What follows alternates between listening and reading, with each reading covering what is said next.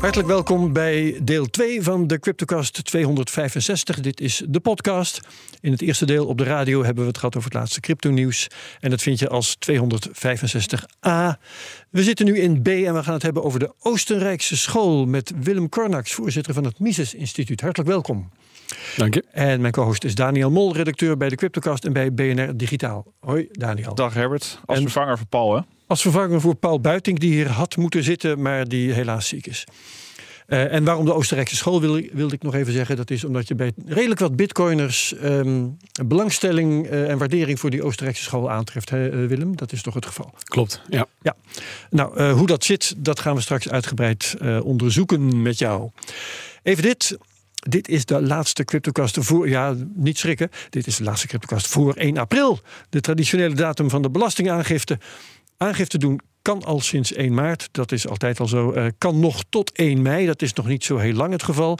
Maar ehm, ja, tot 1 mei heb je tijd. En als je crypto hebt, hou rekening ermee dat inkomen in crypto ook inkomen is. Dat omzet van een bedrijf in Bitcoin of Ether, of wat dan ook, ook omzet is. En vermogen in crypto, dat moet ook als vermogen worden opgegeven. Bitonic geeft informatie over belasting en Bitcoin op bitcoin.nl. Ook bijvoorbeeld over bezwaar maken. Want stel je hebt negatief rendement en dan heb je vast bezwaar tegen belasting betalen over een positief rendement dat je niet eens hebt gehad. Dus doe er je voordeel mee, die teksten op bitcoin.nl. En luister je graag naar de Cryptocast, vergeet je dan niet te abonneren. Dan ben je elke week direct op de hoogte van onze nieuwste aflevering. Goed, Willem Konax, ehm, jij bent eh, van het Mises Instituut. Je onderzoekt de Oostenrijkse school. Wat is jouw eigen opleidingsachtergrond eigenlijk? Ehm, eh, gek genoeg heb ik rechten gestudeerd. Oké. Of meer precies rechtsfilosofie. Ehm, en eh, ook wederom gek genoeg zit ik daardoor in een uitstekende positie om me met die Oostenrijkse school bezig te houden. En met name dan ook met de, de manier van hoe we naar economie kijken. Wat is dan eh, het verband tussen rechten en de Oostenrijkse school? Eh, tussen rechten op zichzelf en de, ehm, en de Oostenrijkse school, die verbinding is heel klein. Echter, bij rechtsfilosofie wordt die verbinding een stuk groter, omdat we daar gaan kijken naar ehm, wat, is, wat is het recht en waarom zou je daar eigenlijk aan houden. Oh ja, Ehm, en dat, ja, dat zijn toch twee belangrijke, vraag. dat zijn Ja, toch twee belangrijke ja, vragen. En dus waar komt het vandaan? Ehm, en binnen die Oostenrijkse school zijn dat eigenlijk ook eh, zijn dat de, soort vragen die we vanuit de individuele benadering die de Oostenrijkse school voorstaat. ja, dat, dat zijn vragen die daar vlakbij liggen.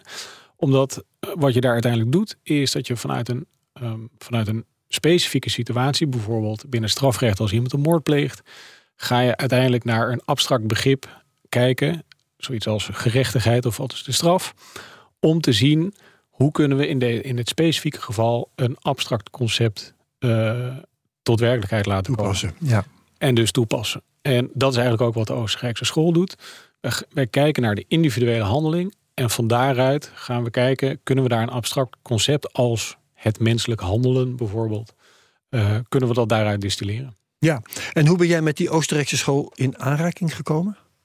Voor mij is dat begonnen toen ik ehm, ergens in 2007, 8 zoiets. ehm, er, dus rond eigenlijk de vorige grote crisis. eh, toen ik eigenlijk wat meer wilde weten van hoe, hoe werkt nou die, eh, hoe werkt dat hele economische systeem nou?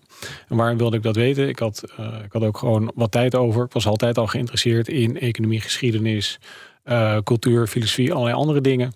En, eh, en daar las ik op een gegeven moment van, van de toenmalige vertegenwoordiger, geloof ik in, de, in het Huis van Afgevaardigden van Ron Paul, las ik wat teksten. En toen dacht ik, dat is interessant. want hier heb ik voor het eerst een republikein die in mijn ogen zinnige dingen schrijft over Oh. economie. Ja. En ehm, eh, toen was ik enorm gefocust op Amerika. Maar toen dacht ik, ja, dat is leuk. Maar zijn er ook niet dat soort mensen die dat in Europa hebben gedaan? En Want als deze man dat schrijft, er moet toch op zijn minst wat kruisbestuiving zijn geweest. En via die weg kwam ik uiteindelijk dan terecht bij, eh, bij Oostenrijkse school. En van daaruit ben ik standaardwerken gaan lezen. Ehm, gewoon van economie, economische theorie, geschiedenis, et cetera. Ja. En zo rustig eh, hele kennis opgebouwd. Ja, Weet, En- je, sorry, z- Daniel. w- Weet jij, Willem, of er überhaupt eh, ergens in een opleiding, een economische opleiding, iets van, iets van de Oostenrijkse school zit verwerkt? In bijvoorbeeld die je kan volgen in Nederland? Of is dat gewoon iets wat je niet op die traditionele manier kan leren? Ehm, als, als volledige studie uh, in Nederland niet. Uh, er zijn een aantal studies overigens, waaronder uh, rechten in Leiden, waar, waar wel mensen uit de Oostenrijkse school voorbij komen. En meestal is dat dan Hayek. Um, ik geloof dat in Nijmegen, de, daar is een paar jaar geleden, als ik het goed onthouden heb, door economische statistische berichten is daar onderzoek naar gedaan. Um, in Nijmegen is geloof ik 10% van het curriculum, in ieder geval dus een paar jaar terug, bestond uit zeg maar, een soort Oostenrijks materiaal. Maar als, als gehele filosofie in Nederland eigenlijk niet. Ja. Um, dus nee, het antwoord is kort gezegd ja, nee. Ja. ja en Hayek uh, is uh, de bekende tegenpool van Keynes. Hè? Ja. Um, jij noemde trouwens ook Ron Paul, is een uh, bekende Amerikaanse libertariër. Hè? Mm -hmm. is er een duidelijk verband tussen Oostenrijkse school en libertarisme? Tot op zekere hoogte wel. Oostenrijkse school is eigenlijk echt de, de economische afdeling. Daar waar libertarisme um, in, in wat bredere zin ook een, een, politieke sofie of levenswijze is of kan zijn. Um, die twee die zijn dus niet zomaar inwisselbaar. Nee. Nee, oké. Okay. Um, en wat is het verband tussen Oostenrijkse school en Bitcoin? Ik heb al een paar keer gezegd, uh, veel Bitcoiners uh, hebben waardering voor de Oostenrijkse school. Madelon Vos is een voorbeeld, hè, die ja. heeft dat meer dan eens gezegd. Maar er zijn er meer.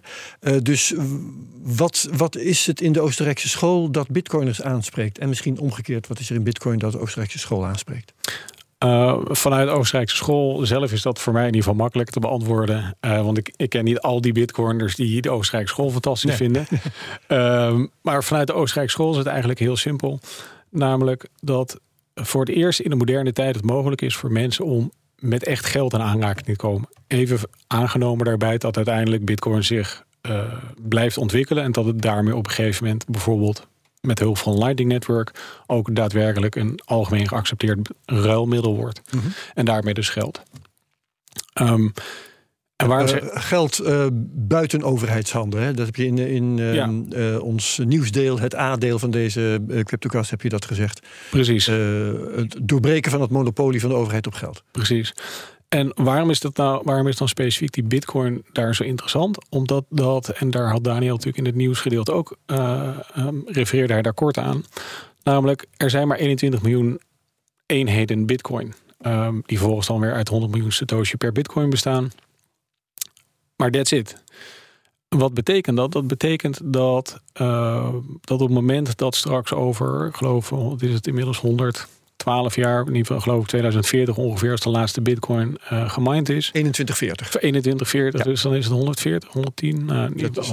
zoiets, zeg 115 jaar of zo. Ja, precies, van nu ja. aan. Ja, ja. Um, en als, als dan die laatste bitcoin gemined is, that's it. Wat is daar nou belangrijk aan? Dat betekent dat wij als individu, wij als gezin, wij als nou, stad, dorp, regio, uiteindelijk land de energie die wij dan steken in ons werk, die kan dan niet meer weglekken. Nu is het zo dat op het moment dat, dat wanneer een overheid geld tekort komt, of um, tenminste, dat is natuurlijk het meest standaard voorbeeld, overheid komt geld tekort, dus wordt geld bijgeleend. Kan op een aantal manieren. Je kunt, uh, dan ga je naar de ECB toe, nou, die geef je aan geld. Waar komt dat geld vandaan? Dat geld wordt uit niets gecreëerd.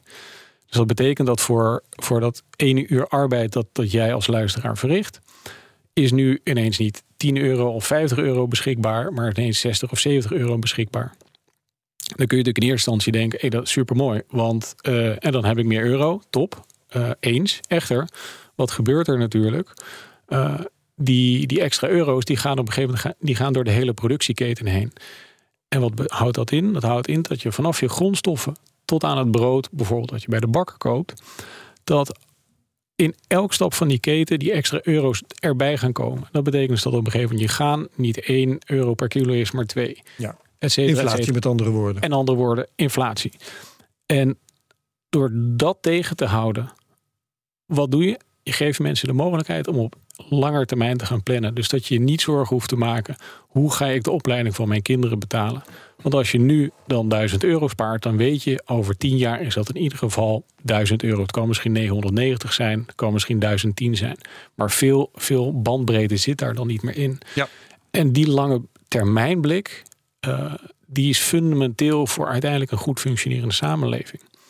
En als je dat weghaalt, wat we nu dan langzaam nu voor het eerst in de moderne tijd, in ieder geval voor ons in de moderne tijd zien.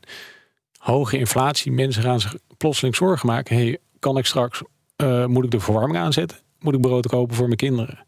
Uh, moet ik op vakantie gaan? Ja. Of uh, moet ik mijn huis gaan isoleren? Die keuzes, die verdwijnen dadelijk. Ja. Um, dat betoog dat je nu houdt, dat geldt voor Bitcoin. Uh, andere crypto's uh, hebben niet allemaal in ieder geval die uh, beperking in het aantal coins dat, dat mogelijk is. Um, is de, geldt de, de waardering vanuit de Oostenrijkse school vooral Bitcoin? Of is crypto in het algemeen voor jullie een, een, een mooi fenomeen? Um, hier, hierbij spreek ik grotendeels namens mezelf. Mm -hmm crypto in het algemeen is, sowieso een mooi fenomeen. Uh, omdat het een heleboel mensen in staat stelt om op een vrij speelse manier eigenlijk langzaam richting Bitcoin op te stijgen. Um, want wat ga je natuurlijk doen? En dat is het leuke van, uh, van de theorie van wat wordt uiteindelijk geld? Uiteindelijk wordt geld datgene wat meest makkelijk is om te gebruiken. Um, wat een bepaalde deelbaarheid heeft, een bepaalde opslagcapaciteit, zowel voor waarde en gebruik, et cetera. En wat zie je gebeuren, en in die ontwikkeling zit ik overigens zelf ook. Um, wat zie je gebeuren is dat mensen dan uiteindelijk steeds vaker richting Bitcoin gaan. En wat gebeurt er dan?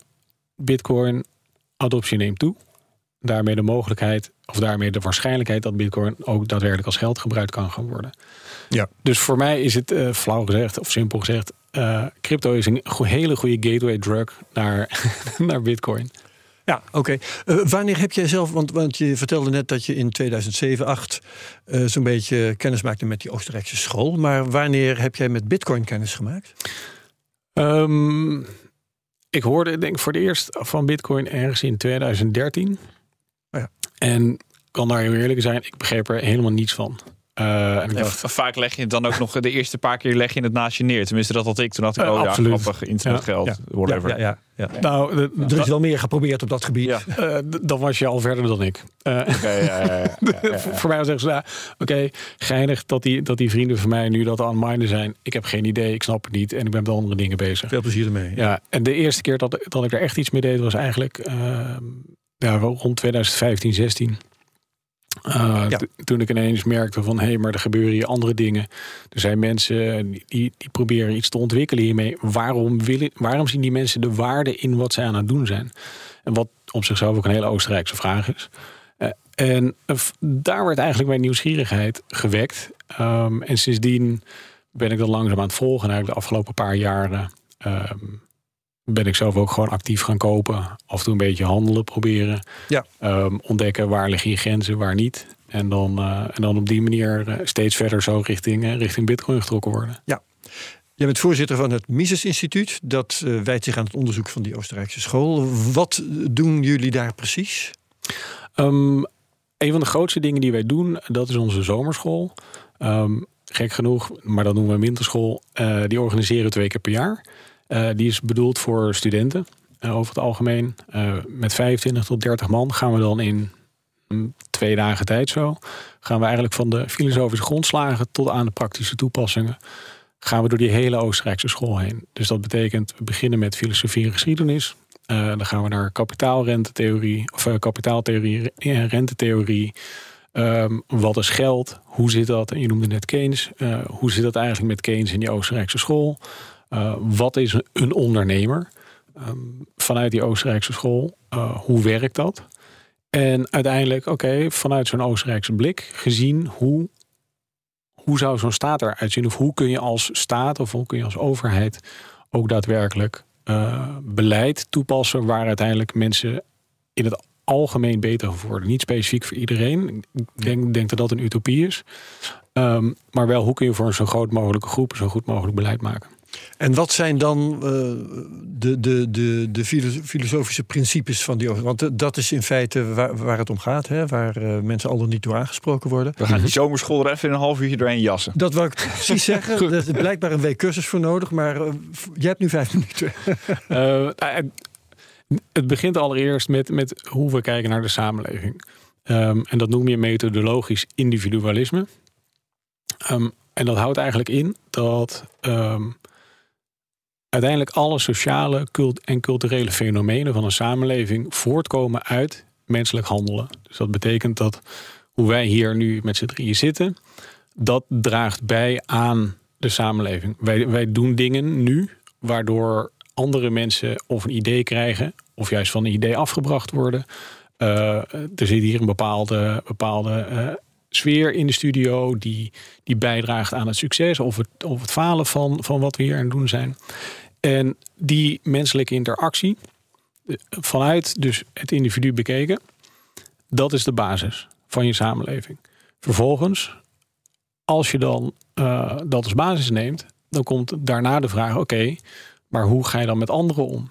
Uh, dat is eigenlijk dan het tweede punt. Wederzijds voordeel behalen bij transacties. Dat klinkt lekker abstract en droog, maar dat komt er eigenlijk op neer dat jij gewoon naar de bakker gaat, je koopt een brood voor whatever de prijs is die jij het waard vindt om dat brood te kopen. En die bakker die krijgt die prijs. Die vraagt namelijk die prijs omdat hij dat, een prettige prijs vindt. Ja, dit lijkt me niet een, een specifiek voor de Oostenrijkse school. Dat is een heel eenvoudig dat klinkt niet onlogisch. Economisch nee. Nou, het, het, het, leuke is dus dat dat, dat wederzijds een voordeel, um, dat, dat is zo fundamenteel. Dat, uh, en, dat komt eigenlijk voort uit Ricardo's Law of Association. Um, waarbij, um, waarbij, tenminste, zeggen, hij betrok dat meer echt puur op de handel. Uh, Ludwig van Mises, de grondlegger van, uh, in ieder geval de, ja, de, de grondlegger zeg maar, van ons instituut, ja. die, heeft dat, die heeft dat later uitgewerkt op samenlevingsniveau. Um, en het klinkt inderdaad heel logisch. Het is ook heel logisch. Maar het leuke is dat heel veel van het beleid wat de overheid maakt. Uh, niet per se omdat ze dat graag willen of omdat ze denken we, zijn, we gaan lekker die mensen pesten. Maar heel veel van het beleid wat de overheid maakt, haalt de mogelijkheid voor uh, individuen, voor ondernemers weg om dat wederzijds een voordeel makkelijk te behalen. Ja, noem eens een voorbeeld dan. Um, nou, bijvoorbeeld, ik wil, ik wil nu timmerman worden. Mhm. Oké, prima. Dan kan ik mijn diensten gaan aanbieden. Uh, maar grote kans dat er dan iemand komt, bijvoorbeeld van de Arbo, die zegt: Ja, maar je, je moet een x bepaalde soort schoenen hebben, of je moet een bepaalde opleiding hebben, of je moet dit, of je moet dat, je moet zus, je moet zo. Dan wil ik daarmee niet zeggen dat je, uh, dat je zonder veiligheidsstandaarden zou moeten gaan werken.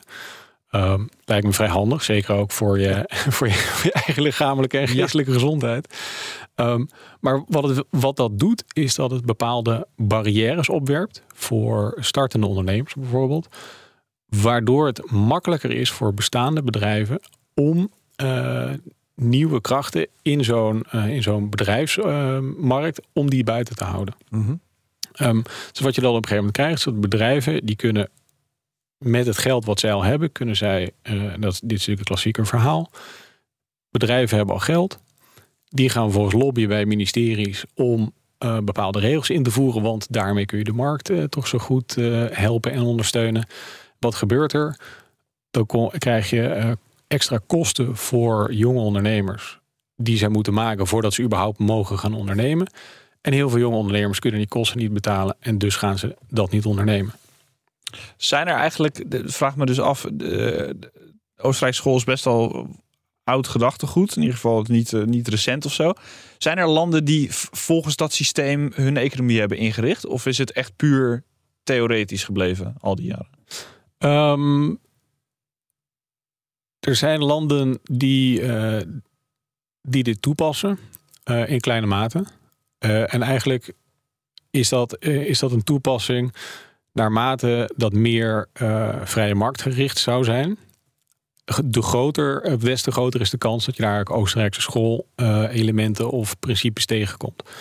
Het is niet zo dat, je, dat er ooit een land geweest is waarin zeg maar, Oostenrijkse school als Oostenrijkse school de economie bepaalde. Ja. Um, wat er wel geweest is, en, en, dat, vind, dat vind ik wel een mooi onderscheid om te maken. Wat er wel geweest is, is uh, dat de manier van denken en gewoon kijken naar de wereld, dat die inderdaad, dat dat de Oostenrijkse manier was. Um, in Nederland was dat ongeveer zeg maar, tot eind jaren 20, midden jaren 30 het geval. Waarbij op een gegeven moment zelfs in de vroege jaren 20 korte tijd de, uh, de SDAP het Oostenrijkse waardebegrip als uitgangspunt nam van hoe zij naar economie keken. De Socialistische Partij. Ja. en Ehm, dat hield toen, jaren, in de jaren 30 hield het op omdat we de goudstandaard loslieten, denk ik dan. Ehm, nee, he- ja, ook. Ehm, maar dat, dat is eigenlijk een soort praktische uitwerking. Interessant trouwens dat in 1916 Konrad Alexander Verijn Stuart, wat een van de grootste Oostenrijkers is eh, in Nederland, eh, dat hij eigenlijk als eerste tijdens de Eerste Wereldoorlog pleitte voor het af, juist het afschaffen van die goudstandaard. Niet zozeer omdat hij zei van ja, maar dit is gewoon, we moeten van die goudstandaard af, want allerlei redenen. Nee, specifiek. En zei wat er straks gaat gebeuren is dat met, eh, het aan, met het de hoge mate van krediet die nu gecreëerd wordt in het buitenland. Wij zijn neutraal, oké, prima. Die goudstandaard die wordt straks onhoudbaar. Dus als we nu een goede prijs willen krijgen voor goud, moeten we nu eigenlijk als eerste die goudstandaard gaan afschaffen. Nou, Nederland zei toen eh, van nee, gaan we niet doen. Toen dat uiteindelijk toch gebeurde in 36, eh, toen zei, ik geloof dat het Vissering was, die zei toen ja, we hadden toch iets eerder moeten doen, hadden we meer geld gekregen voor dat goud. Ehm, en- dat is wel leuk, omdat inderdaad normaal, tenminste nu wordt Oostenrijk school geassocieerd met goud. Je moet een goudstandaard hebben. En, en, dat hoor je mij natuurlijk net ook een beetje zeggen met bitcoin. Je moet bitcoin hebben. Eh, terwijl dan in Nederland dus specifiek een Oostenrijker was die eigenlijk als eerste zei nee, nee, nee. eh, doe die goudstandaard maar niet. Ja, Ehm, ik wil nog even doorvragen over dat voorbeeld dat je gaf. Want ehm, eh, je zei, ja, de, de overheid die eh, gaat in veel gevallen trans eenvoudige transacties bemoeilijken. Hè, die beide partijen voor, voordeel zouden kunnen brengen. En dan noem je het voorbeeld van eh, opleidingseisen, veiligheidsvoorschriften en zo. En aan de ene kant breng je dat alsof dat toch wel bezwaarlijk is. Aan de andere kant zeg je, ik wil eigenlijk ook niet zeggen dat, dat je zonder veiligheidsvoorschriften zou moeten werken. Maar hoe lost de Oostenrijkse school dat dan op? Ehm, dat is eigenlijk heel praktisch. Een mooi voorbeeld daarvan is bijvoorbeeld ehm, het oude netwerk van, van vuurtorens eh, langs kusten. Of hoe vroeger bijenhouders en boomkwekers samen eh, precies afspraken maakten tussen wanneer, eh, wanneer kunnen wij gebruik maken van, van die bijen om onze boom te bevruchten, zodat wij vrucht dragen uiteindelijk. En zodat we onze onderneming kunnen draaien. Dat is eigenlijk een hele, dat is eigenlijk een korte omweg om te zeggen, veel van dat soort zaken kunnen privaat geregeld worden. Ehm, en dat is, dat is niet zozeer omdat als het privaat gebeurt, dat het dan dus per definitie goed is, omdat het privaat is en, en we die stomme overheid niet hebben. Nee, dat is gewoon heel simpel, omdat je daarmee een grotere flexibiliteit houdt.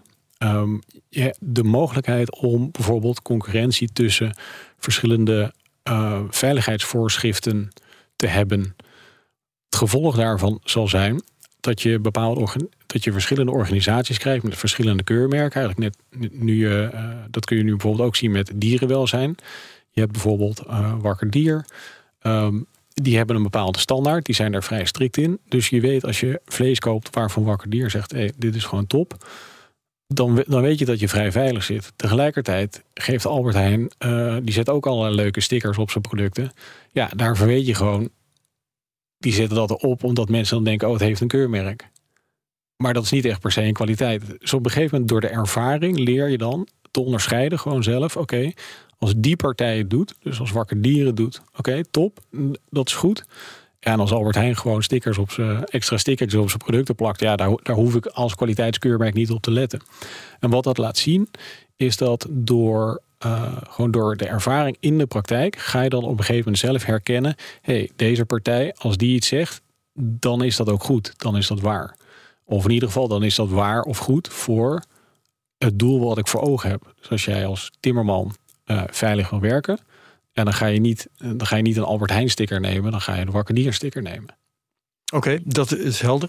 Eh, tenminste, we gaan nu niet eh, eh, discussiëren over, over dierenwelzijn en zo. Dat, dat is niet het doel van, van deze podcast. Maar eh het is duidelijk hoe de Oostenrijkse school daarover denkt. Hebben wij eigenlijk bekende Nederlandse economen die aanhangers zijn van de Oostenrijkse school? Um, jazeker, er zijn er een aantal. ehm, waarvan denk ik de belangrijkste exponent ehm, Lex Hoogtuin is. Ehm, Ik zou, het aan, ik zou het aan hem zelf overlaten om te zeggen dat hij daadwerkelijk Oostenrijker is. Maar hij is wel. Uh, hij is in. Ik zeg, ik hoop niet dat we allerlei protesten krijgen straks. Nee, de directeur van de Nederlandse bank hebben we het dan. Ja, ja, ja, precies. Ja. hij is hier één keer geweest. Hij is, uh, hij is in ieder geval zelf in zijn, in zijn denken en doen.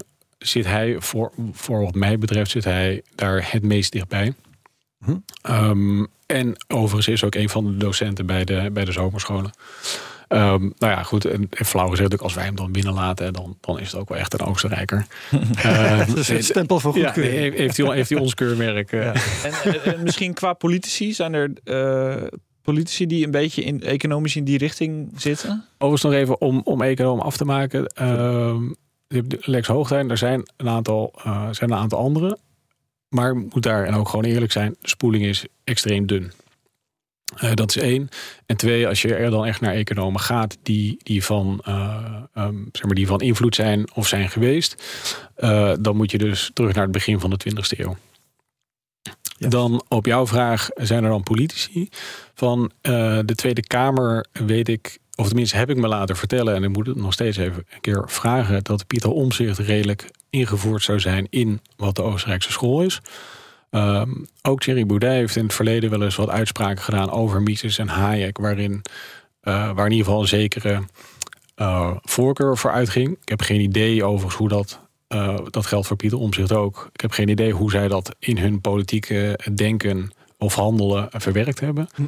Um, en interessant genoeg als partij zie je bij BVNL zie je ook wat en dan in politieke zin. Dus Oostenrijk school is niet per se politiek.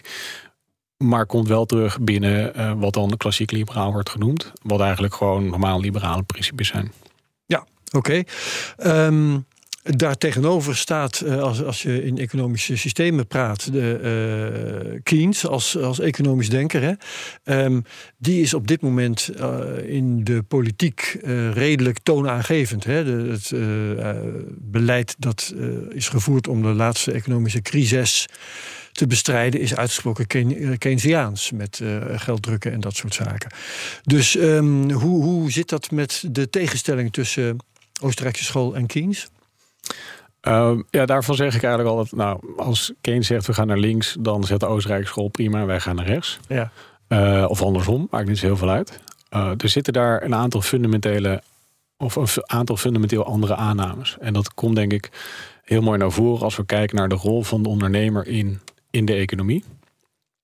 Um, de Oostenrijkse school maakt een dynamische analyse. Daarmee bedoel ik, ze maken een analyse die door de tijd heen gaat. Um, en de Oostenrijkse school heeft dus ook redelijk wat te zeggen over um, wat er gebeurt bij crisis. Uh, hoe ontstaan crisis? Dat noemen we de, de Austrian uh, Theory of the Business Cycle. Wat zegt Keynes nou over zo'n crisis en over die ondernemer? Ze zeggen eigenlijk, ja, dat is een soort, soort animal instincts gaan die ondernemers dan doen. En dan gebeuren er weer dingen. En dan zal het wel, dan gebeurt er iets. En dan, ik zeg dit en denk ja, sorry, maar veel specifieker dan dat kan ik het ook niet maken. Um, die animal instinct, dat is gewoon letterlijk wat, wat in zijn boek staat. Dat is wat ondernemers doen. Ja, als, als dat je, je basis is, of als dat je, je gedachten zijn over wat zo'n ondernemer doet in je economie. Ja. Terwijl een ondernemer eigenlijk de motor is van de economie. dan, dan kan ik daar niet zo heel veel mee.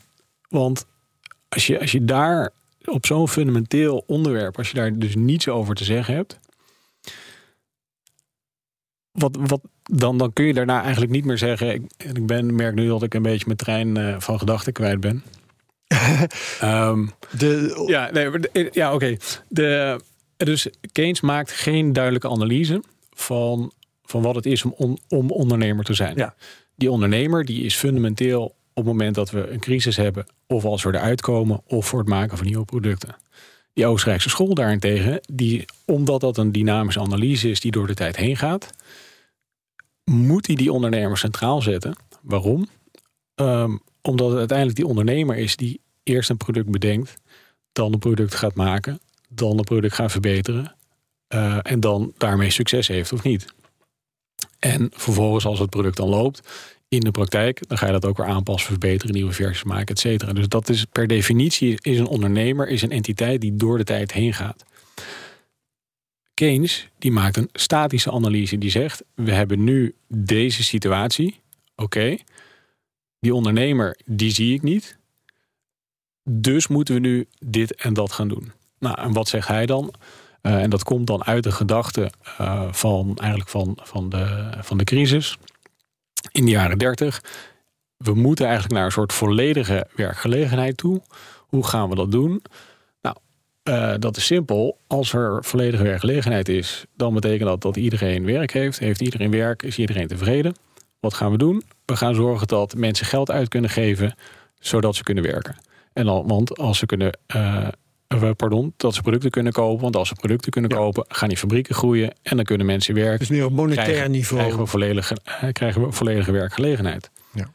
Het probleem daarmee is natuurlijk, als we dat even versimpelen. Stel, er is helemaal niets op deze wereld. Gewoon nul. Alleen maar gewoon de natuur om ons heen. Wat ga ik doen als ik een brood wil kopen? Dan kan ik, nou ja, dan kan ik heel veel geld gaan, gaan verzinnen. En, en, op een klein tablet schrijven: ik heb nu 5 miljoen miljard euro.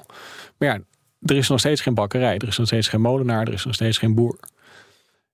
Die Oostenrijkse school die zegt dus: nee, we, we kijken niet naar het, het punt van die consumptie, we kijken naar het punt van investeringen. Dus als je een crisis hebt, dan gaat er iets mis met die investeringen. Bijvoorbeeld, er wordt te veel geïnvesteerd of er wordt te weinig geïnvesteerd. Of Ja. er wordt op verkeerde plekken geïnvesteerd. Dus wij zitten eigenlijk uh, veel eerder in de economische keten dan Keynes. En Keynes uh, die ziet dat niet, omdat hij dus die ondernemer niet ziet. En daarom start Keynes bij wat hij wel ziet, namelijk mensen geven niks meer uit. Oh, ja, waarom geven ze niks uit? Uh, ja, omdat ze geen werk hebben. Oké, hoe kunnen we mensen werk geven? Oké, we moeten mensen in fabrieken stoppen zodat ze kunnen werken. En ik denk dat daar het fundamentele verschil zit, zoals ik hem dan even kort samenvat. Oostenrijkse school, dynamische analyse door de tijd heen, met die ondernemer als eigenlijk centraal punt in die economie. En Keynes, statische analyse met, uh, flauw gezegd, statistiek, modellen. Um, en die begint pas eigenlijk aan het eind van de productieketen, namelijk bij de consument die producten moet kopen. Daar, ja. waar, de, waar de Oostenrijkse school gaat, beginnen aan het begin van die productieketen, namelijk we hebben grondstoffen en uiteindelijk gaan we daarmee producten maken. Oké, okay, helder. Vinden we van die Oostenrijkse school uh, principes terug in de economie zoals die nu werkt of in het regeringsbeleid zoals dat nu staat? Um, bijna niet. Uh, Want het is wel zo sinds pak een beet uh, de, de kabinet, kabinetten Lubbers in de jaren tachtig dat, dat die ondernemer een stuk meer naar voren geschoven is in, in de Nederlandse politiek. Van bijna alle partijen toch wel. Ja, vooral in woord. Um, tegelijkertijd, kijk, als je, als je een mooi ondernemersklimaat zou hebben, dan kun je zorgen dat er veel ondernemers zijn. Eén. En twee, um, wat we in de praktijk zien is, ondanks al die verhalen over hè, we moeten de markt dingen laten doen. Oké, prima. Uh, juich ik toe. Maar wat gebeurt er in de praktijk? Er is alleen een uitdijende overheid in de afgelopen 30 jaar. Uh, een overheid die steeds meer is gaan regelen. Zorg die inmiddels grotendeels genationaliseerd is. Huizenmarkt die steeds verder inge ingekapseld wordt in, in regulering. Ja. Um, wat, uh, en om dan toch maar die termen ook te gebruiken, wat gewoon puur socialisme is. Je hebt socialisme van twee soorten. Je hebt, um, je hebt socialisme zoals we dat gewoon kennen uit de geschiedenisboeken, namelijk uh, je hebt de revolutie, alles wordt onteigend en de staat gaat het doen. En de tweede manier, en die is eigenlijk uh, veel interessanter, uh, schrijven Mises en ook een aantal andere lui ook al voor de Tweede Wereldoorlog. De tweede vorm van socialisme is eigenlijk dat, um, dat de staat bepaalt. En dus je mag juridisch gezien mag je je eigendom houden. Maar het is de staat die gaat bepalen wat jij moet doen met je eigendom. Aan wie ga je het verkopen? Uh, je brood. bij wie koop je je grondstoffen in? Hoe laat blijf je open? Hoe ziet je winkel eruit? Uh, wat mag je wel en niet uh, op je winkelpui zetten? Ook naar welke kant gaat je deur open van je winkel? Wie moet je aannemen? Etcetera, etcetera. Waardoor je dus volledig ingekapseld wordt. En dus eigenlijk niet meer de daadwerkelijke eigenaar bent van je eigen onderneming. En waarbij je dus uh, in het Duits dan de term de geschäftsführer bent in plaats van ja. de eigenaar. Ja. En het is die tweede variant, die hebben wij in steeds grotere mate in, in Nederland gekregen onder het bom van marktwerking. Ja, maar als je een, als je een wat linkse persoon eh, zou vragen... Hey, eh, je haalde net al Ruud Lubbers aan. Ja. Van de P van de A was die... eh, Ruud Lubbers was van de CDA. CDA. Oh, CDA, Ja, nou, ja. sorry. Maar goed, in ieder geval die hele, dat hele neoliberale verhaal wat toen in opkomst kwam. dat- als je een linkspersoon zou vragen, dan zou je waarschijnlijk zeggen van, nou ja, het is allemaal eh, de marktwerking, marktwerking, marktwerking. Maar dat zie jij dus compleet anders. Ehm, nou, kijk, het is ontegenzeggelijk waar dat er, dat er toen gezegd is. ehm, kijk, de- er is toen niet gezegd, we gaan de komende 30 jaar gaan we, gaan we marktwerking doen. Er is gezegd, als reactie op de voorgaande periode, nou, misschien is het handig dat we niet iedereen in de verzorgingsstaat duwen eh, tot het einde der tijden. Ja, Misschien, overheid. misschien moeten we daar eh, een soort correctie op doen. Ehm, nou, en dat is gebeurd, klopt. Maar de vraag is echter, oké, op welke principes is dat gebeurd? Ehm, en die principes, daarvan zitten er een aantal, zoals bijvoorbeeld ehm, de, eigenlijk de nationalisering onder het mom van marktwerking. Ja, daar kan ik echt met de beste wil van de wereld, kan ik daar gewoon geen geen, geen liberaal principe in zien. Het is gewoon, is gewoon nationalisering onder het mom van liberalisering, onder het mom van, van marktwerking. Ehm, aan de ene kant zou ik daar graag met je over willen doordiscussiëren, maar daar hebben we zelfs in een podcast geen tijd voor. Dus dat, ga, dat ga ik uit de weg. Eh, ik hou het even bij, bij eh, principes van de Oostenrijkse school. Ehm, wat ik wil graag weten, de economie zoals die er nu voor staat, hè? Met, met hoge inflatie, eh, de noodzaak, eh, tenminste de gepercipieerde noodzaak, zal ik maar voorzichtigheidshalve zeggen, om daar wat aan te doen. Hoe, eh, hoe staat de Oostenrij- Oostenrijkse school daar tegenover? Grijpt een Oostenrijker in? Ja. Dat is eigenlijk wat ik wil weten. Gaat die de rente verhogen om maar eens Ja. een dwarsstraat te noemen, nou, laat ik het zo zeggen. Allereerst zou ik, vanuit de centrale bank? zou ik zeggen tegen, met, tegen elk luisteraar, grijp alsjeblieft in. Alsjeblieft, doe dat. Grijp alsjeblieft in je eigen leven. Tegen al die individuen zeg je dat. Ja, precies. Eh, zorg dat je, eh, dat je jezelf in posities gaat brengen waarin je minder afhankelijk bent van, eh, van die grillen van die overheid, van die grillen van die inflatie. Omdat je, jij als individu hebt daar geen enkele controle over. Oké, prima. Oké, dat is niet prima. Ja, maar de inflatie, Maar- maar- zal, maar- zal de consument zeggen, die eh, ervaar ik niet als afkomstig van de overheid. Die ervaar ik als afkomstig van de daden van Poetin bijvoorbeeld. Nou, Waardoor de energieprijzen zijn gestegen. prima. Het, maakt mij niet uit hoe, wat al die mensen zien als Nee, maar daar oorzaak. staat het individu vrij machteloos tegen. Ja, precies. Daarom zeg ik ook, ga je probeer zoveel mogelijk los te koppelen van dat systeem waar je geen enkele invloed op hebt. Eh, dat kan zijn dat je, als je de capaciteit hebt eh, of de zin of de drive, ga ondernemen. Ehm, dat kan zijn dat je het geluk hebt dat je gewoon elke maand, al was het maar voor 10 of voor 50 euro, iets kunt sparen wat buiten, eh, wat buiten dat systeem ligt. En dan goud, bitcoin, zilver, dat soort zaken. Omdat uiteindelijk ehm, zo'n renteverhoging of zo'n renteverlaging of het ingrijpen van die overheid in wat het dan precies ook gaat zijn. Er gaat een keer een, een soort spillover effect plaatsvinden. En of dat, dat nu met, eh, met Signature Bank en met Silicon Valley Bank, of dat dat dan het signaal is dat dat daadwerkelijk nu gaat gebeuren. Ik heb daar geen enkele mening over, omdat ik het gewoon niet weet. Hm. Wat wel helder is, is dat dat systeem op zichzelf, zoals wij daar vanuit de, vanuit de Oostenrijkse school naar kijken, dat dat gewoon een onhoudbaar systeem is. Gezien de mate waarin er in de afgelopen decennia, zeker ook na 2008 en 2009, geld bijgedrukt is. In de vorm van krediet, in de vorm van, eh, van allerlei andere eh, fi- fiscale en, ehm, en monetaire producten. En dat is gewoon, uiteindelijk is dat niet houdbaar. Ehm, nou, dan kun je twee dingen doen. Dan kun je gaan kijken naar en wat gaat nou die, die staat doen of wat gaat die semi-onafhankelijke centrale bank nog doen. Prima. Ik zou zeggen, wat, kijk wat jij kunt doen in jouw eigen leven voor, voor jezelf, voor je gezin. Het is net hetzelfde als in het vliegtuig. Wat ga je doen? Je gaat niet eerst de piloot redden op het moment dat, dat de druk wegvalt. Nee, je doet eerst die zuurstofmondkap op op jezelf, zodat je daarna goed in staat bent om anderen te helpen. En eh, in het scenario, of eigenlijk in de, in, in de realiteit waar wij in zitten, zou ik zeggen.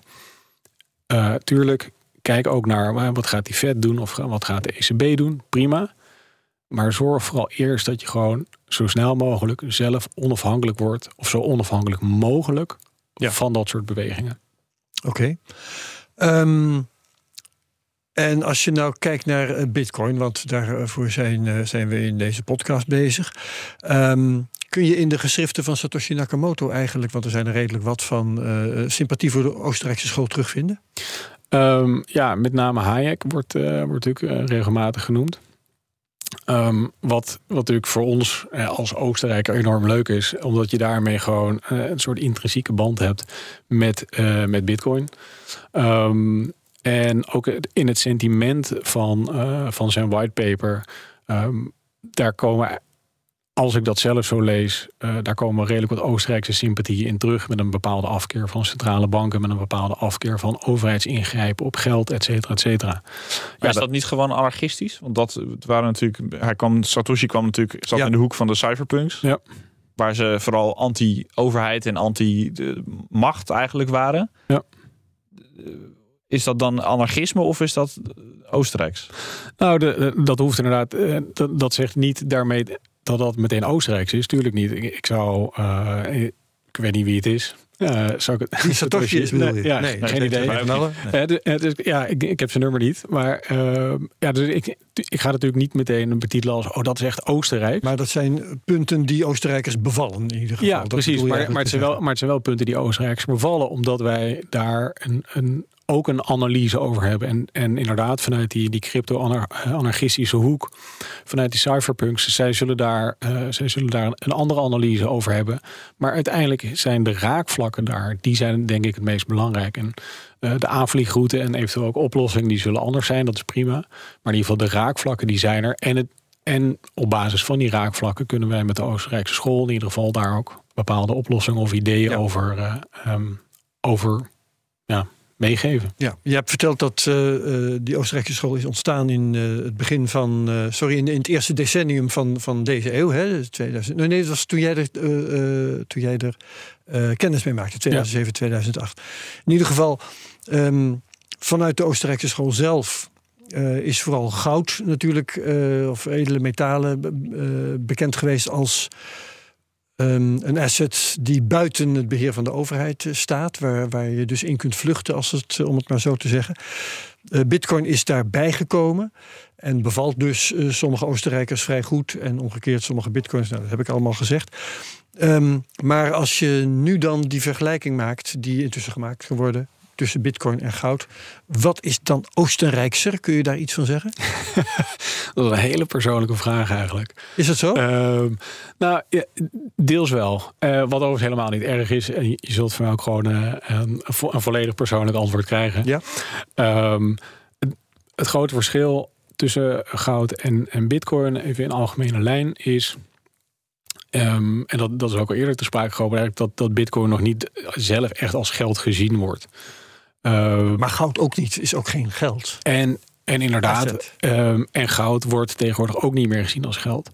Het voordeel, uh, in ieder geval natuurlijk historisch gezien, van goud is dat goud wel degelijk gewoon als geld gebruikt is. Dus daar is in ieder geval, zou je kunnen zeggen, daar is nog een herinnering van het daadwerkelijk gebruik als geld. Um, anderzijds, Bitcoin heeft die geschiedenis en heeft die herinnering niet.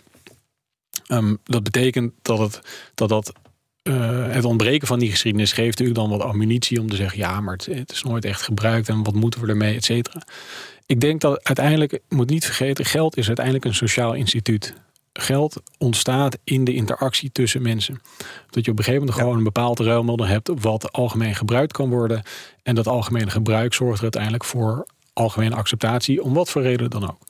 Uh, het is flauw in het verleden hebben we rijst gehad, we hebben schelpjes gehad, we hebben gras gehad, we hebben alle, u kunt het zo gek niet verzinnen, alles is wel een keer geld geweest.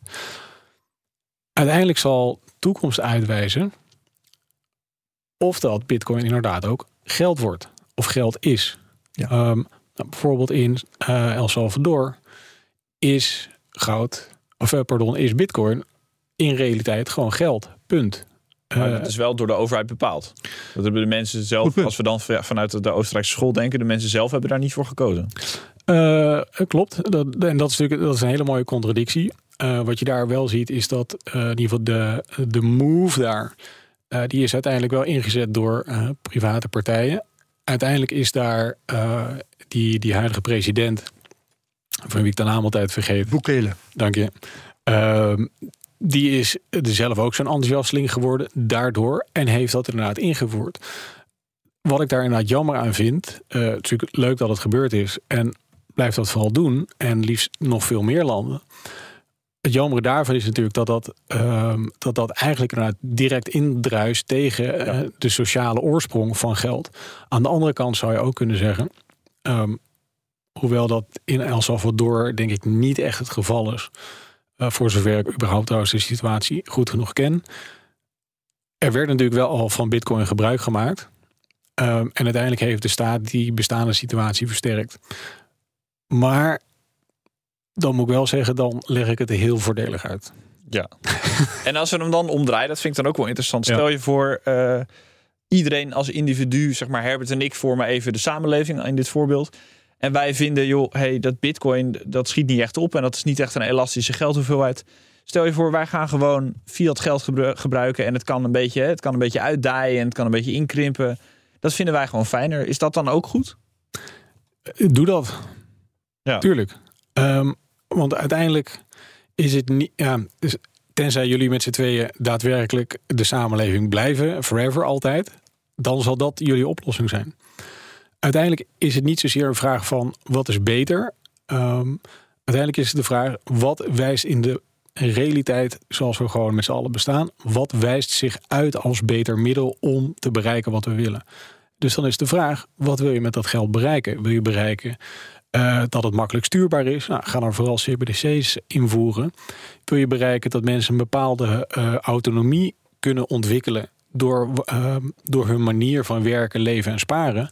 Ja, dan moet je vooral natuurlijk geen CBDC's gaan invoeren, maar dan moet je zoiets hebben als bitcoin of goud. Of in ieder geval een betaalmiddel wat op zichzelf autonoom is van een controlerende centraal sturende entiteit.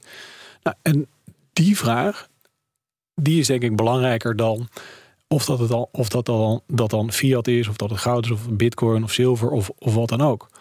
Alleen historisch gezien is uiteindelijk fiat geld altijd gedoemd te mislukken. Omdat ook al krijg je, en jullie twee supergoed bezig, uh, jullie houden het allemaal in check, top. Maar dan krijg je de volgende generatie die zegt dan, ja, zij deden dat heel goed. Top. Nou, gaan we ook doen. Maar ja, het is toch ook wat minder belangrijk dat we dat, we dat doen. Want we kunnen, we kunnen toch ook wel dit of we kunnen toch ook wel dat doen. Hè? Bijvoorbeeld dat we langlopende kredieten van 20, 30, 40 jaar uh, gaan, gaan hebben. In plaats van kortlopende kredieten. Waarmee je inderdaad heel kort even je elasticiteit. Uh, dus je beschikbaar hoeveelheid geld kunt vergroten. En dan die generatie daarna, die is dan die is weer gewend aan ook al die langlopende kredieten. Die zeggen, ja, wat maakt het eigenlijk uit wat onze opa's deden? Uh, en want het werkt toch. Nou, en die gaan dan vervolgens uh, die geldvoorraad verruimen. En komen dan op een gegeven moment tegen de problemen aanlopen waar wij nu ook tegen aanlopen. En zou een eh, wereldwijde bitcoin-standaard, zou dat in jouw ogen interessant zijn? Zou dat een, een, een oplossing kunnen zijn voor uh, als, als, als financieel systeem voor de hele wereld? Of heeft dat ook bezwaren? Bezwaren zijn er natuurlijk altijd. Um, de vraag is uiteindelijk.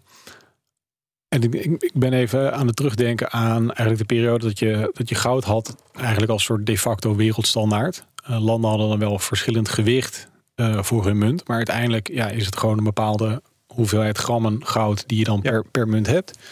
Um, en ik zit, even, ik zit even kort te denken, wat waren daar de bezwaren? Um,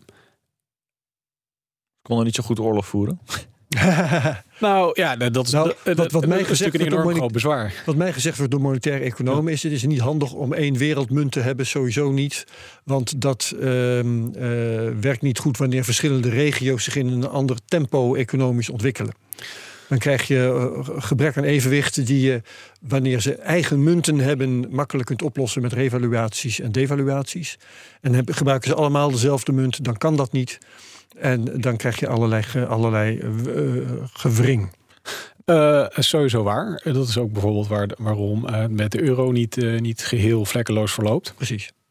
Um, wat, daar, wat daar in ieder geval toen bij de. En ik, ik geen idee hoe dat bij Bitcoin zou gaan, maar hoe, hoe dat in ieder geval bij de goudstandaard ging. Dat wat je dan krijgt, is dat gewoon je hoeveelheid grammen goud per product afneemt of toeneemt. Um, zodat je dus nog steeds in dezelfde standaard zit. Ehm, en ik kan me dus voorstellen dat als je bitcoin wereldwijd als uh, monetaire rekeneenheid hebt in je economie, dat je dan op een gegeven moment zegt van ja, oké, in, uh, in Nederland is je brood uh, 7 satoshi en in België is het 4 of in België is het 15. afhankelijk van hoe daar de productiefactoren bijdragen aan de prijsvorming van de producten die je verkoopt. Ja. Um, en op die manier houd je uh, ondanks dat je dus eenzelfde onderliggende standaard hebt die Bitcoin is, dan hou je vervolgens op de rekeneenheid van Bitcoin, in dit geval Satoshi, houd je dan alsnog een bepaalde flexibiliteit. En ja, die is af, dan afhankelijk van hoe gaat, je, en hoe gaat je land om met regelgeving, hoe gaat je land om met uh, productiefactoren die aanwezig zijn, of hoe verhoud je je tot landen waar je je graan vandaan haalt, of je olie, of, of wat het dan ook mogen zijn, wat je zelf nodig hebt van andere landen. Ja. Um en over, over fiat geld, uh, denk jij dat dat ook echt een keer zal verdwijnen? Dat het zichzelf te grond richt? Of worden, hè, want, want elk fiat systeem heeft, uh, gaat vroeg of laat te gronden. Dat, uh, historisch tenminste is dat, is dat meestal gebeurd. Um, gaat fiat geld als zodanig sowieso verdwijnen? Of is dat niet realistisch? Um, dat gaat verdwijnen in, in de zin nou ja, goeie. Ik denk het eigenlijk niet. Uh, het is te interessant om het aan te houden. Voor overheden? Ja, het is te interessant voor grote marktpartijen om aan te houden.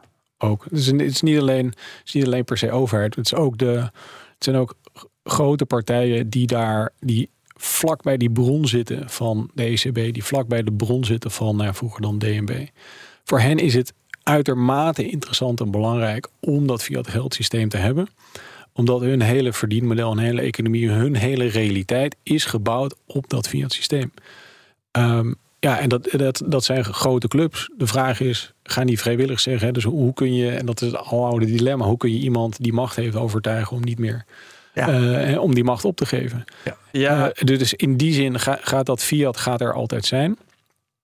Um, alleen voor ons is het denk ik belangrijker.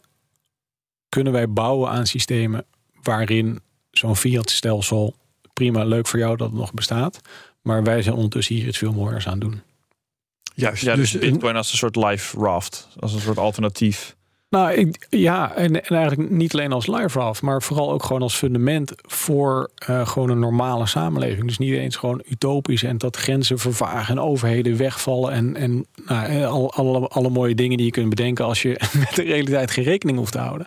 Maar gewoon voor een normale samenleving waarin je gewoon lekker als je wil, hoeft niet, maar als je wil gewoon lekker met één ouder gewoon je hele gezin kunt onderhouden.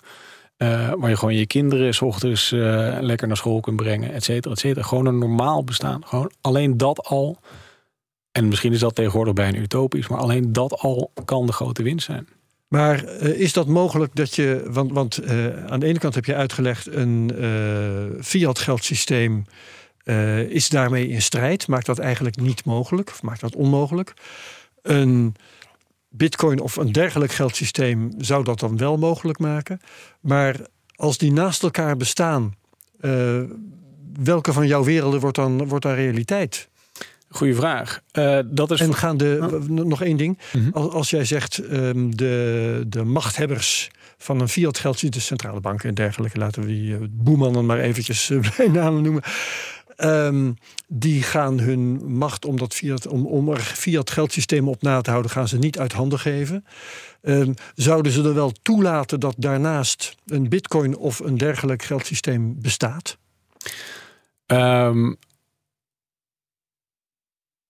lastig. Omdat dat antwoord eigenlijk nee is. Ja. Um, dat is ook een van de redenen waarom je, uh, zoals we in het. Uh, in het Waarmee je dus eigenlijk zegt dat als, als er een fiat geldsysteem blijft bestaan, dan zal er daarnaast waarschijnlijk geen uh, bitcoin-achtig geldsysteem ontstaan of bestaan. Maar we, daar zitten we toch, die situatie is er toch nu? Als jij, als jij de fiat niet meer wil gebruiken, kan je in principe moet je wel heel erg je best doen. Maar in, in feite zou je op bitcoin kunnen leven. Ja. Met, met wat moeite. Ja, uh, en en, en uh, dat systeem is in ontwikkeling. En mijn vraag is dus eigenlijk: kan dat verhinderd worden dat zich ja. dat op, vanaf een bepaald moment dat ze zich verder ontwikkelt? Kan dat tegengehouden worden? Um, ja, tot op zekere hoogte. Uh, als dit. een mooi voorbeeld daarvan is, is dat er vaak gezegd wordt: ja, Bitcoin of crypto in het algemeen wordt eigenlijk voornamelijk gebruikt voor, of wordt in grote mate gebruikt voor, voor eigenlijk voor crimineel, uh, voor criminele doeleinden. Ja. Um, ja, dat varieert van 0,1% tot schattingen van 40%. Ja. Uh, wat eigenlijk al laat zien, of 44% zelfs. Uh, dat laat, laat, eigenlijk al zien dat, dat daar dus een enorme bandbreedte ligt. Ja, onzekerheid in onze kennis daarover. Precies. Ja. Dus wat ga je doen als overheid als je natuurlijk wil zorgen dat zoiets niet gebeurt of dat zo'n systeem niet tot wasdom komt? Wat ga je dan doen? Je gaat dan uh, dat zoveel mogelijk benadrukken. Van, ja, nee, maar het is allemaal crimineel. Het is kinderporno, het is uh, drugs, het is vrouwenhandel, ja, terrorisme, financiering. terrorisme, financiering, alles. En daarom moeten we dat controleren. Wat een beweging is die je, die je gewoon ziet. Namelijk dat de overheden zeggen: ja, we, we moeten weten wie heeft uh, hoeveel bitcoin, wie heeft uh, hoeveel crypto, et cetera, et cetera. Die beweging op zichzelf snap ik natuurlijk. Want ja, niemand gaat, of althans, de mensen die het doen, die wel. Maar normale mensen gaan niet uh, graag kinderporno financieren. Of terrorisme financieren. Of nou, een van die andere verschrikkelijke zaken. Ja. Um, dus als je als overheid erin slaagt dat de perceptie bij mensen is: hey, dit is alleen voor criminelen en rare jongens. Dan, dan gaan mensen dat inderdaad in het algemeen minder gebruiken of niet gebruiken. Kun je dat helemaal verbieden? Dat denk ik ook niet. Uh, want, we, want, we, weten natuurlijk dat je Bitcoin ook gewoon inmiddels via radiofrequenties kunt verzenden. Um, um, en uh, over duizenden kilometers. Dus kun je dat helemaal tegenhouden? Nee, want je hebt dus ook geen internet voor nodig. Uh, je kunt het ook gewoon via papieren dingen kun je het ook gewoon regelen. Dus ga je dat helemaal verbieden? Ook niet. En daar zit inderdaad een heel mooi spanningsveld. Want uiteindelijk is het, is het zo dat op het moment dat mensen zien dat iets succesvol is, gaan ze dat nadoen. Ze gaan kijken, hey, waarom zijn die mensen succesvol? Hoe is dat gelukt? Um, dat zie je allereerst natuurlijk ook in de vele een beetje schemie-achtige. Doe deze crypto-cursus vijf minuten en je, wordt ook, mm. uh, en je wordt ook binnen drie seconden miljardair. Maar het laat wel zien van, hé, hey, wacht even. Mensen kunnen hier iets mee wat eventueel voor mij ook bereikbaar is. En daarmee kan ik mezelf een wat beter leven geven. En voor de mensen die dan succesvol zijn, zij fungeren daarmee als voorhoede voor anderen, zoals wegbereider, om ook een andere manier van leven aan te gaan nemen. En ja, je zult daar inderdaad in het begin zul je daar moeite voor moeten doen. Uh, maar dat is prima, daar heb je die early adopters voor. Wat daarna gebeurt, kijk, als je nu uh, in tegenstelling tot tien jaar geleden, uh, nu kun je inderdaad gewoon van je bitcoin en je crypto eigenlijk in vergelijking met tien jaar geleden kun je gewoon prima leven. is niks aan de hand. Voor het dagelijks gebruik gewoon van nou ja, Jan Modaal, waar ik ook wel nog een beetje, een beetje bij hoor gewoon. Daarvoor is het lastiger, want die kennen die systemen nog allemaal niet. En ja, inderdaad, soms heb je ook gewoon een, een, een, user interface die slecht is. Of dat je zelfs nog heel veel technische dingen moet regelen voordat je dan een bitcoin hebt of niet. Maar uiteindelijk als je wil dat meer mensen het gaan gebruiken, gaan er partijen zijn, en die partijen die zijn er nu ook, die gaan gewoon zorgen dat dat makkelijker toegankelijk wordt voor meer mensen. En daarin zit de kracht bij eigenlijk als je kunt zorgen uh, als deelnemers aan die cryptowereld, aan die bitcoinwereld, dat er een massale adoptie plaatsvindt van het gebruik, dan kun je als overheid eigenlijk roepen wat je wil. Maar dan wordt het niet handhaven van de wetgeving, maar dan wordt het eigenlijk repressie. Omdat mensen dan zo massaal iets anders willen dan, uh, dan wat die overheid voorschrijft. Dan heb je als overheid nog maar één keus. En dat is waar je denk ik naartoe kunt werken om te zorgen dat je uiteindelijk niet met die, met die duale wereld zit. Okay. Dus zorg dat die overheid gewoon nog maar één keus heeft en dat is gewoon dat accepteren. De Oostenrijkse school is nu eigenlijk een, eh, een eh, niche in de, in de economie. Um, in de economische wetenschappen, hoe zeg ik dat? Um, wordt dat ooit anders? Wordt de Oostenrijkse school ooit mainstream? Geen idee. Uh, we werken er hard aan. Uh, zou mooi zijn, natuurlijk. Ik zou slecht zijn, uh, zou, zou, een slechte keurslager zijn. Als je, zegt nee, nee, ga, ga, vooral uh, niet vlees eten. Um, nee, klopt. Het is nu niet het geval. daar werken we aan. Um, het mooie is dat de opkomst van Bitcoin daar inderdaad veel aan meehelpt. Wat ook gewoon heel veel meegeholpen heeft, is wat we zien in bezoekersaantallen en, ehm, en volgers, et cetera, et cetera. Is uh, de overheidsreactie op, uh, op corona. Um, ah ja. Waar mensen ineens beseften van, oh wacht even, maar die, die staat die kan dus uh, even los van wat, of dat die reden goed, slecht, fantastisch, minder, beter uitgevoerd kunnen worden, is allemaal prima. Maar die zien gewoon, wacht even, de staat is in ieder geval in staat om dit te doen. Is dat eigenlijk iets waar ik, ja, waar ik wel tevreden over ben? Hmm. Voelt toch een beetje gek, want als de staat dit kan doen, oké, wat wordt het volgende? Ja. Um, er, er, wordt dan een president geschapen. Dus oké, prima, er wordt een president geschapen. En mensen voelen ineens de almacht van die staat. Nou, er zijn weinig economische stromingen of manieren van denken waarin de almacht van de staat eigenlijk vanuit een fundamenteel en een filosofisch principe wordt tegengestaan. Um, en een daarvan, of de grootste daarvan, is de Oostenrijkse school. Oké. We laten het hierbij. Mooi gezegd. Willem Kornak, dankjewel voor je aanwezigheid in deze CryptoCast. Co-host Daniel Mol, ook hartelijk bedankt. Zeker, dank je. Um, Willem Kornaks van het Mises Instituut, zeg ik nog maar één keertje ten overvloede. Volgende week dan gaan we in gesprek met advocaat Marius Hupkes over exchanges en cryptofraude. Dus dan gaat het echt over crypto en criminaliteit, jongens. Uh, Co-host is dan eh, Bert Slachter. Uh, deel deze CryptoCast met je volgers op Twitter met CryptoCastNL erbij. Review ons op Apple Podcasts, dat is goed voor ons. Like, subscribe en comment op YouTube natuurlijk. Iedereen bedankt voor het luisteren en het kijken en graag tot volgende week. Dag allemaal.